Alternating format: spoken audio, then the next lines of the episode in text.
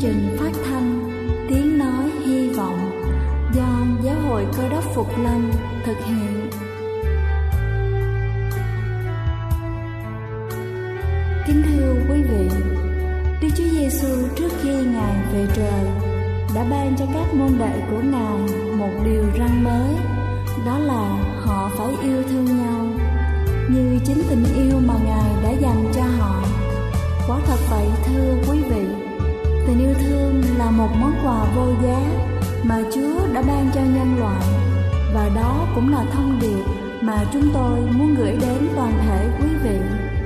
Nếu quý vị muốn tìm hiểu thêm về chương trình, về niềm tin hoặc muốn nghiên cứu về lời Chúa, xin quý vị gửi thư về chương trình phát thanh Tiếng Nói Hy Vọng, địa chỉ 224 Phan Đăng Lưu, phường 3, quận Phú Nhuận, thành phố Hồ Chí Minh hoặc gửi email cho chúng tôi theo địa chỉ tiếng nói hy vọng amoc@gmail.com Ngoài ra, quý vị cũng có thể liên lạc với bất kỳ hội thánh cơ đốc Phục Lâm tại địa phương gần nhất. Xin chân thành cảm ơn và kính mời quý vị lắng nghe chương trình hôm nay.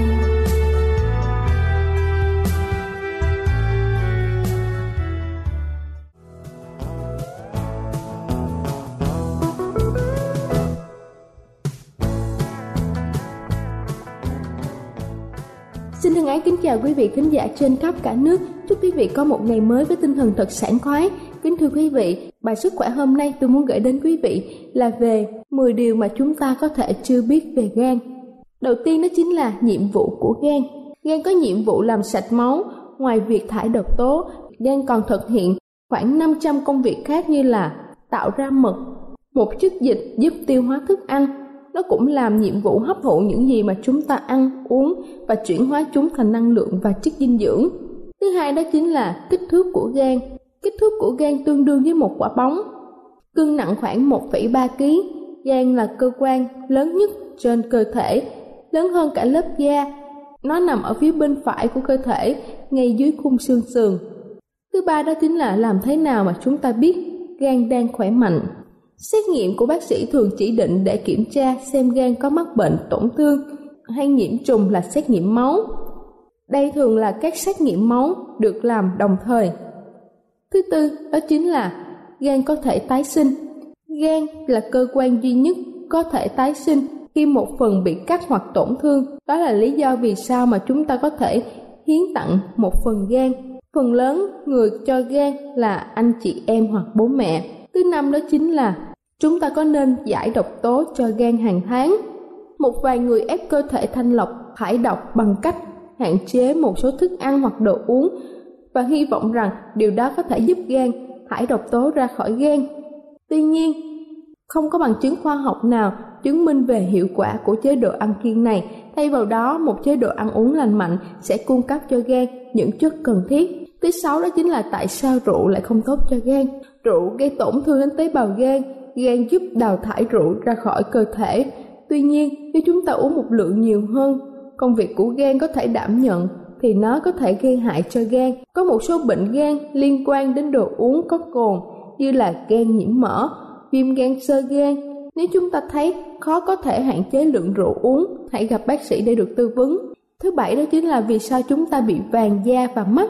Nếu mức độ bilirubin trong máu tăng lên, chúng ta có thể bị vàng da, vàng mắt. Bilirubin là một sắc tố màu vàng được tạo ra do vỡ hồng cầu. Thông thường gan sẽ chuyển hóa bilirubin, nhưng nếu nó quá nhiều hoặc là gan bị tổn thương thì vàng da sẽ xuất hiện. Viêm gan A là bệnh có thể dẫn đến vàng da. Ngoài ra, trẻ mới sinh cũng có thể bị vàng da do gan chưa phát triển hoàn thiện và gặp vấn đề khi chuyển hóa thành bilirubin. Thứ tám đó chính là sơ gan và nghiện rượu luôn đi cùng với nhau. Rượu có thể dẫn đến sơ gan. Cứ 5 người nghiện rượu nặng thì có một người bị sơ gan.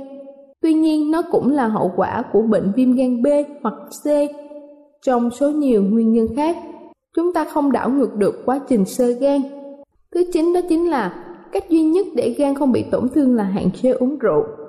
Tuy nhiên, có nhiều việc cần phải làm để bảo vệ gan như là duy trì cân nặng ở mức hợp lý, chế độ ăn uống cân đối. Bên cạnh đó, chúng ta nên đi xét nghiệm để biết được mình có bị viêm gan C. Chúng ta cũng nên gặp bác sĩ tư vấn để biết được nên tiêm phòng viêm gan B và A. Và cuối cùng đó chính là chúng ta sẽ biết ngay nếu như gan có bệnh. Kính thưa quý vị, bệnh gan có thể diễn tiến âm thầm trong một thời gian dài, khoảng một nửa người mắc bệnh nhưng không có biểu hiện gì. Nếu chúng ta thấy những dấu hiệu của bệnh thì có nghĩa là bệnh đã nặng, chẳng hạn như là thường xuyên mệt hay đau nhức cơ bắp. Chúng ta cũng có thể bị ngứa da, đau bụng, nước tiểu sẫm màu, da hoặc mắt bị vàng. Khi đó chúng ta cần nên xét nghiệm máu để có thể xác định được vấn đề ở gan. Đây là chương trình phát thanh Tiếng Nói Hy Vọng do Giáo hội Cơ đốc Phục Lâm thực hiện. Nếu quý vị muốn tìm hiểu về chương trình hay muốn nghiên cứu thêm về lời Chúa, xin quý vị gửi thư về chương trình phát thanh Tiếng Nói Hy Vọng, địa chỉ 224 Phan Đăng Lưu, phường 3, quận Phú Nhuận, thành phố Hồ Chí Minh hoặc gửi email cho chúng tôi theo địa chỉ tiếng nói hy vọng gmail.com Ngoài ra, quý vị cũng có thể liên lạc với bất kỳ hội thánh cơ đốc Phục Lâm tại địa phương gần nhất. Xin chân thành cảm ơn và kính mời quý vị tiếp tục lắng nghe chương trình hôm nay.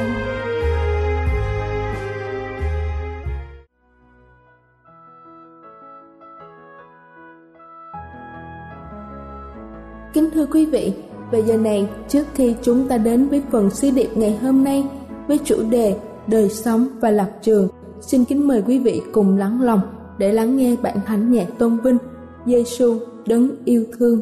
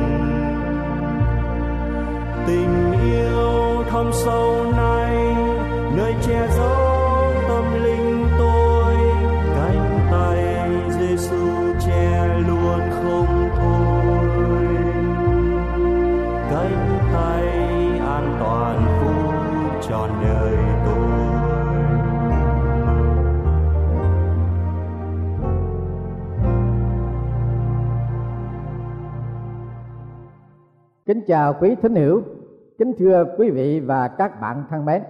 Sẽ hân hạnh trình bày cùng quý vị đề tài đời sống và lập trường.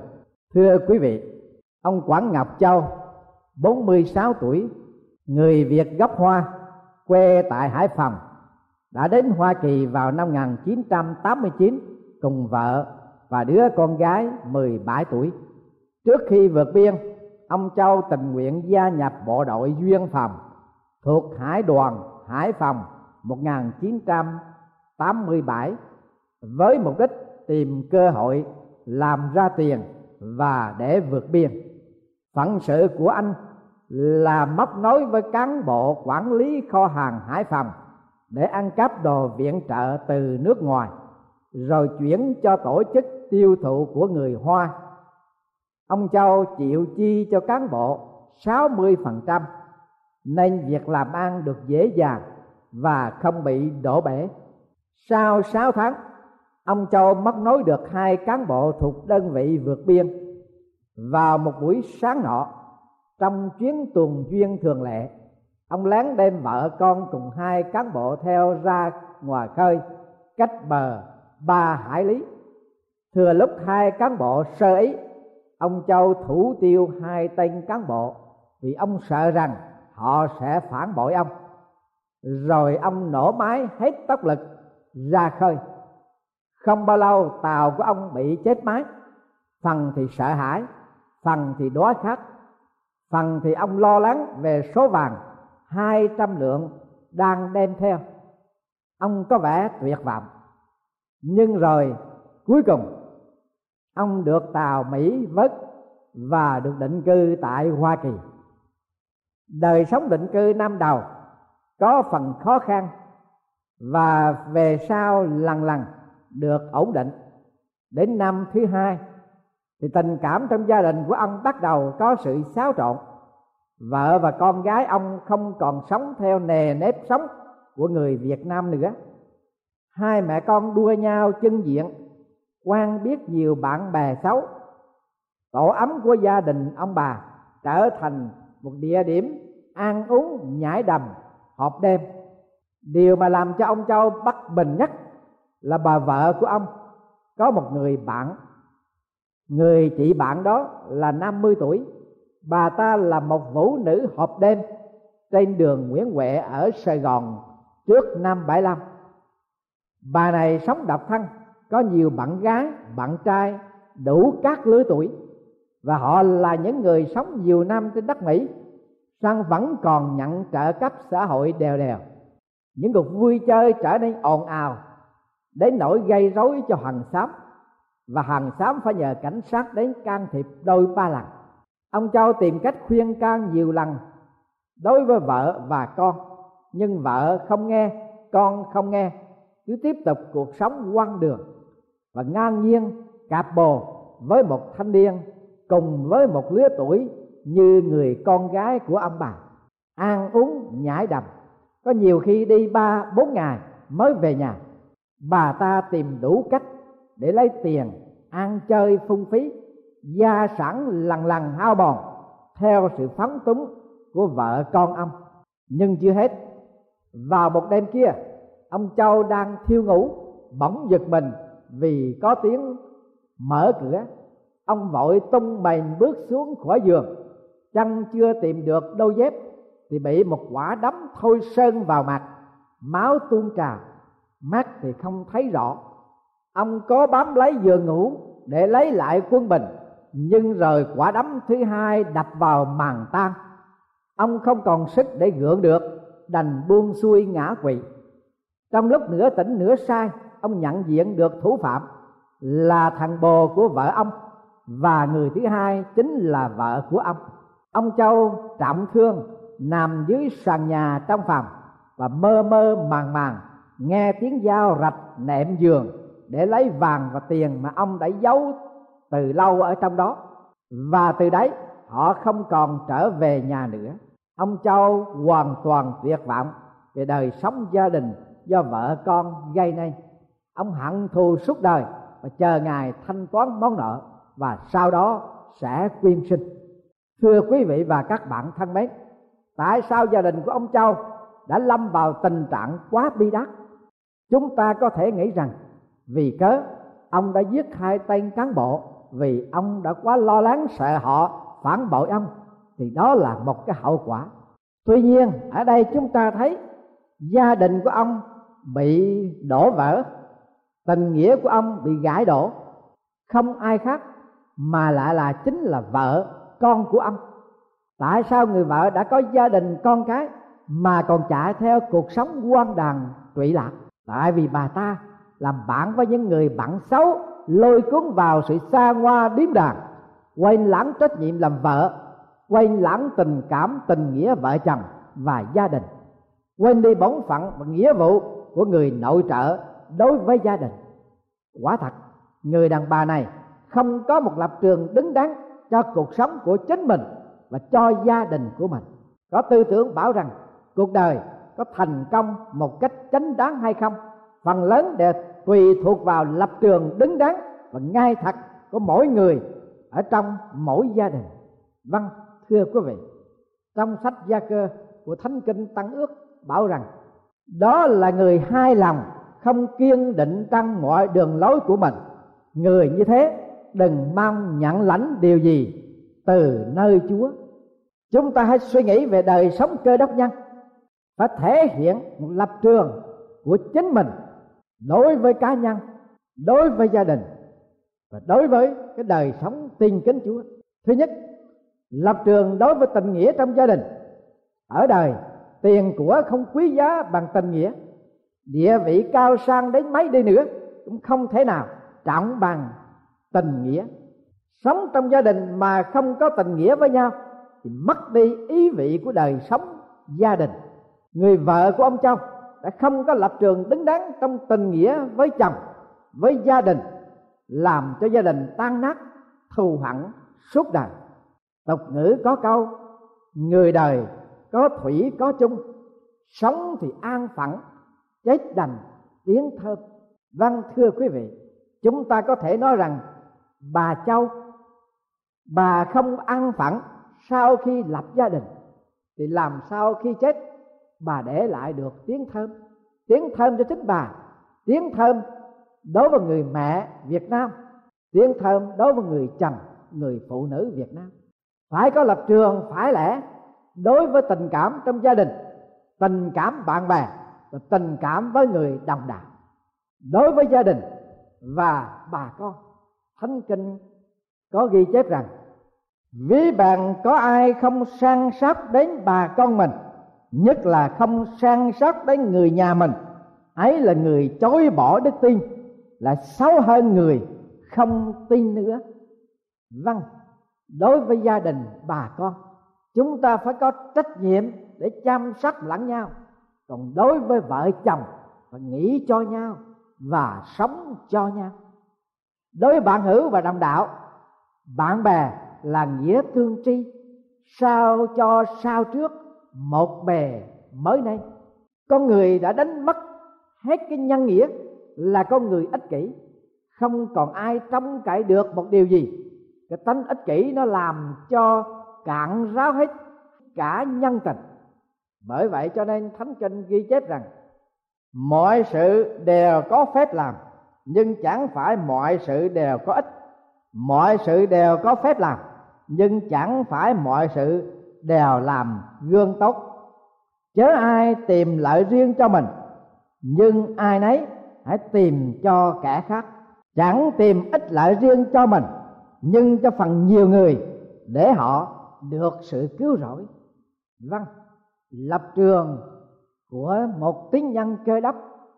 Chúng ta đối với gia đình đối với vợ chồng, đối với bạn hữu, đối với bà con, chúng ta cần phải nghĩ đến cái lợi cho kẻ khác.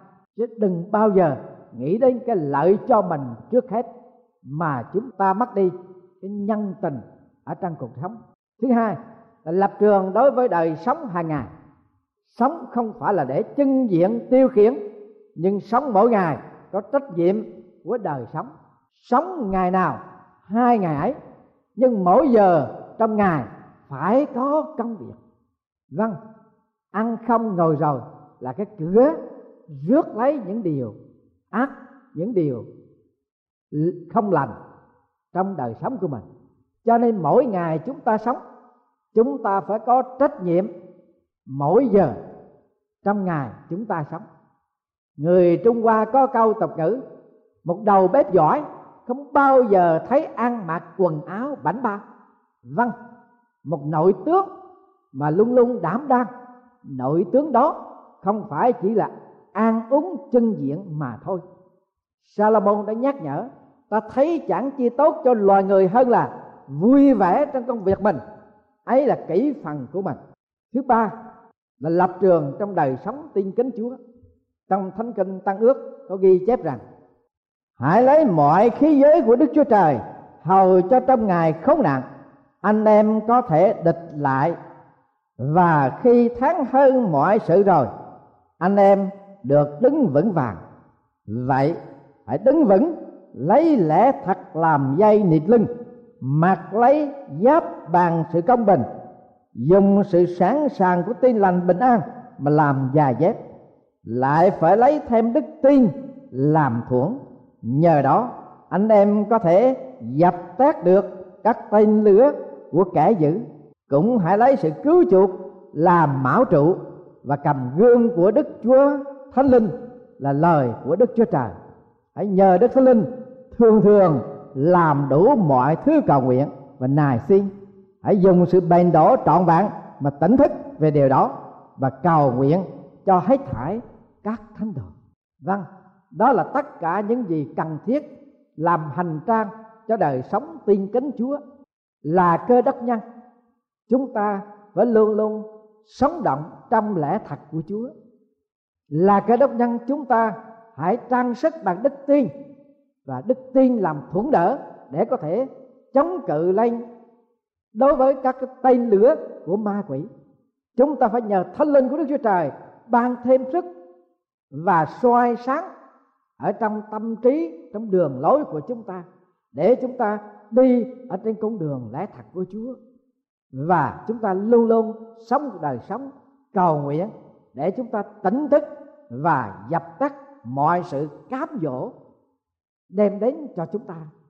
Và như vậy, chúng ta mới có thể bền đổ được trọn vẹn trong tinh thần tin kính Chúa. David có một lập trường dứt khoát đối với đời sống tin kính Chúa. Ông đã tuyên bố như thế nào? Tôi chuyên làm làm theo luật lệ Chúa. Luôn luôn và cho đến cuối cùng.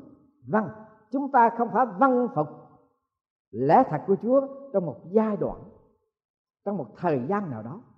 Nhưng chúng ta luôn luôn phải có một lòng chuyên tâm làm theo luật lệ của Chúa và suốt cuộc đời của chúng ta cho đến cuối cùng. Thôi tử là quyền thần của nước tề, định giết vua thanh công, bàn hội họp sĩ phu lại ăn thề.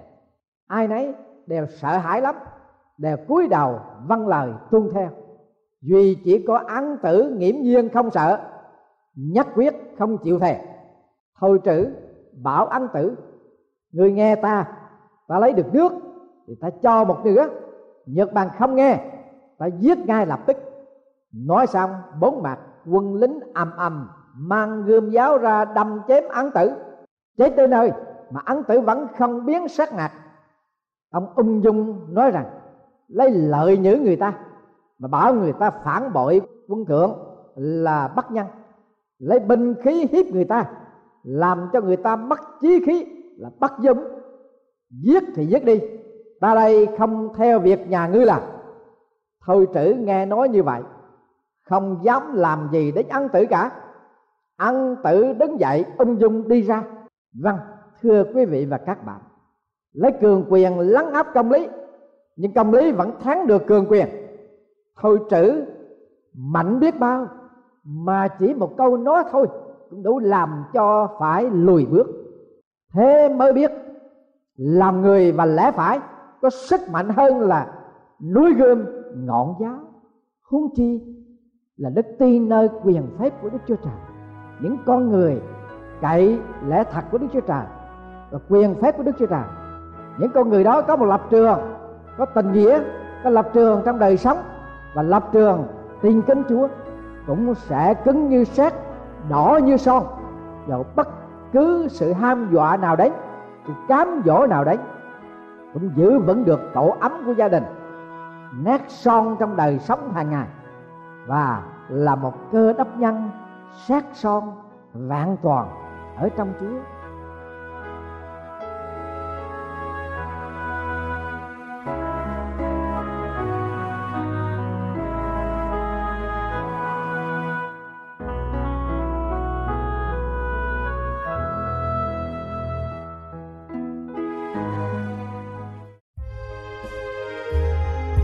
Đây là chương trình phát thanh Tiếng Nói Hy Vọng do Giáo hội Cơ đốc Phục Lâm thực hiện. Nếu quý vị muốn tìm hiểu về chương trình hay muốn nghiên cứu thêm về lời Chúa, xin mời quý vị gửi thư về chương trình phát thanh Tiếng Nói Hy Vọng, địa chỉ 224 Văn Đăng Lưu, phường 3, quận Phú Nhuận, thành phố Hồ Chí Minh hoặc gửi email cho chúng tôi theo địa chỉ tiếng nói hy vọng amos@gmail.com Ngoài ra, quý vị cũng có thể liên lạc với bất kỳ hội thánh cơ đốc phục lâm tại địa phương gần nhất. Xin chân thành cảm ơn và hẹn gặp lại quý vị trong chương trình lần sau.